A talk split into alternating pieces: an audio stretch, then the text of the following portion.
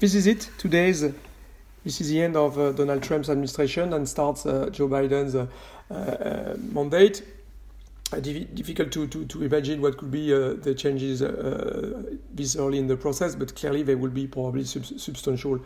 if we look at what are the achievements of Donald Trump's presidency, if we look at what was the I would say, the, uh, the needle uh, of the compass of Donald Trump, which was the equity market. Clearly, this is a, quite of a success. Uh, we have a plus 50%, more than 50% in four years, uh, even though it's probably uh, close to what was uh, the performance of Obama and far from Clinton, plus 230%, or Roosevelt, almost 200%, or Reagan. But for, for those, it was a two terms presidency, while Trump stopped after four years.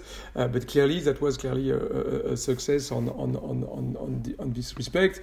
If we look at the economy uh, in itself, uh, again, um, quite a success in a, in a sense that the uh, unemployment rate went down to 3.5% before the COVID. it was second only to the low point of 1953, 2.6%, and it was at 4.7% at the end of Obama administration. So it's and we know it's harder to create job when we are close to full employment. So this is an achievement, uh, and it was done with this uh, huge uh, budgetary stimulus, even though we were close to full unemployment. So some, something which was quite of a, of a, of a challenge.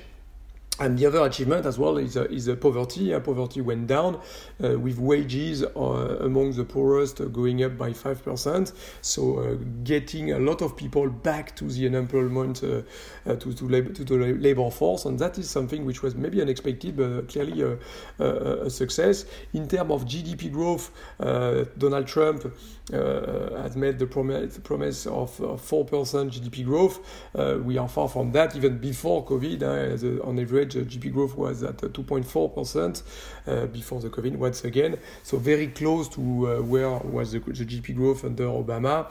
And that is uh, despite what I said, uh, this huge monetary stimulus, despite this bit of a uh, tension between the Fed and the and the Treasury, uh, but clearly some monetary stimulus for for sure and budgetary stimulus as well. So this is um, I would say so-so in terms of GDP GDP growth. In terms of uh, trade balance, and which was one of the target of, of Trump, it was explaining why we he, he entered into this trade war with the rest of the world, and not only China but, but Europe as well, huh? but as well Canada, as well Mexico, so even its uh, close neighbors or uh, allies, historical allies. We had this uh, trade war uh, globally, and with this tendency to isolationism, clearly, this is something we have seen with the Paris Agreement, with um, World Health Organization, uh, uh, World Trade Organization, with NAFTA. Uh, we, we see that the world is, uh, is, uh, is has reorganized without the US and uh, with an acceleration of the, the, institution in Europe, with the RCEP in Asia. so this kind of, of, of actions are, are clearly going to, um, to, to, to, to, to, to last into the international world organization.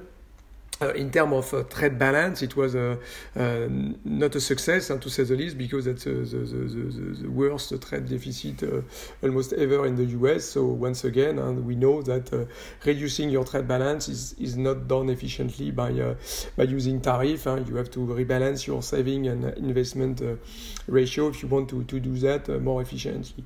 regarding the COVID, it's maybe too too early to say, and there again, probably a mixed a mixed feeling about about about these four last years, four years, sorry, sorry, uh, regarding the, uh, the, the COVID situation.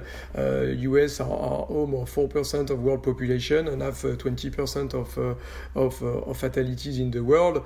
so not on top of the of the of the ranking, unfortunately, on this. On the other hand, it remains uh, clearly a success uh, to, to, uh, to have this vaccine from Moderna getting out of a biotech, of a small private company, but with a lot of public money helping out. So clearly a success of this administration to have bet on these technologies. And we see that the vaccination program is going well, uh, not the, not the, best way, but clearly, if we compare that to Europe, it's, it's probably uh, uh, uh par with the rest of, of the world. Uh, clearly, a lot remains to be done on that, and that will be probably the, uh, the first thing Joe Biden will have to do, and that's what he's saying. Uh, with the first uh, 100 days are going to be probably instrumental in, in, in this. Uh, we are going to see probably a new uh, budgetary stimulus out of Joe Biden, uh, thanks to the, the Senate and the Congress uh, as a whole uh, being Democrat. that will make it easy, easier at least. and we, we just heard Janet Yellen say, saying she wants to, to act big on that. So it's not over yet on the budgetary stimulus. So if you have two, four, maybe more point of GDP additional budgetary supply, obviously uh, the, the uh, rebound of GDP growth could, could be there despite uh, the situation which is very very difficult uh, probably uh, uh, we see a, a, record number of cases still so the situation regarding the COVID is still difficult but with this additional stimulus probably our scenario of having a rebound of GDP growth in the US close to 4% remains quite achievable. So in this respect, the, the, budgetary stimulus and the monetary uh, uh, super accommodation from the Fed, it, it's going to, to, to, to, probably to remain quite the same with Joe Biden compared to Donald Trump.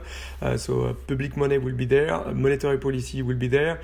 When it comes to the international relationships, uh, probably it's going to change uh, with Europe, even though we, we see some some some still some tensions with with, with the GAFA.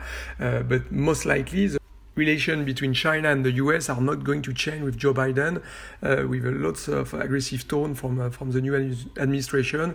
So this is probably where we, we, we get a consensus in the US uh, after Donald Trump, and that's probably one of the heritage of of this uh, uh, last four years that uh, the relation between the US and China are, are, probably going to be still difficult and are going to shape the the world organization and probably the, the world economy going forward.